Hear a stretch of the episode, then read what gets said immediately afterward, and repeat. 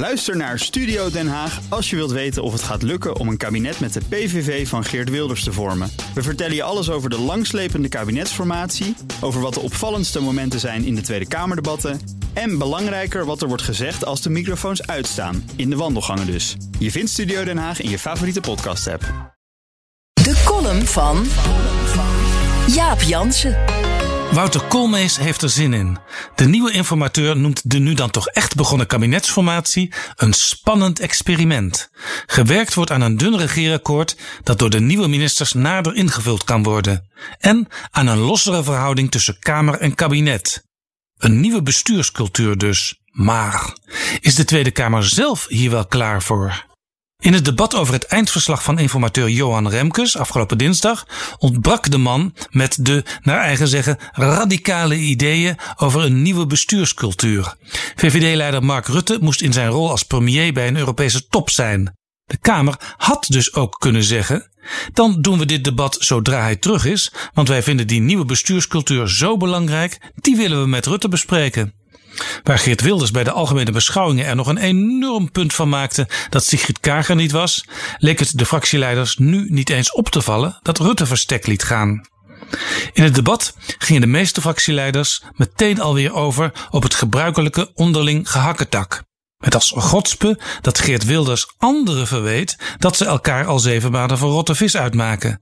Toen Wilders voor de zoveelste keer een motie indiende die om nieuwe verkiezingen vroeg, werd hij door Kees van der Staaij op de vingers getikt. Zoveel poppenkast kon de SGP-leider niet verdragen. Maar je kunt het ook zien als altruïsme van Wilders. Uit een peiling van Maurice de Hond bleek onlangs dat de PVV bij nieuwe verkiezingen veel zetels zou verliezen aan Pieter Omtzigt als die meedoet en aan partijen als BBB en Ja21. Dus als iemand geen behoefte heeft aan nieuwe verkiezingen, is Wilders het wel. Het gaat hem dus echt om het landsbelang. Dat het maar de vraag is of de Tweede Kamer echt een nieuwe bestuurscultuur wil, bleek ook hieruit dat opnieuw en al voor de derde keer vrijwel niemand echt inging op het verslag van de informateur, wat ook Remkes voorgangers Herman Tjenk Willink en Mariette Hamer was overkomen. Terwijl in die drie verslagen van alles te vinden is over een dringend noodzakelijke nieuwe manier van besturen met nieuwe verhoudingen. Als je het daar dan niet echt over hebt, is het heel vreemd dat je anderen al bij voorbaat verwijt dat het niks wordt met die nieuwe cultuur.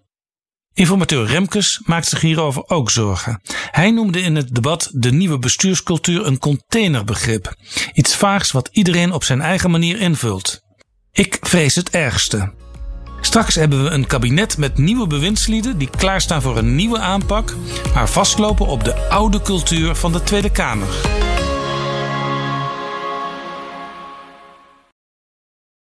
Ook Hugo Reitsma vind je in de BNR-app. Superhandig die BNR-app. Je kunt alle programma's live luisteren, breaking nieuwsmeldingen.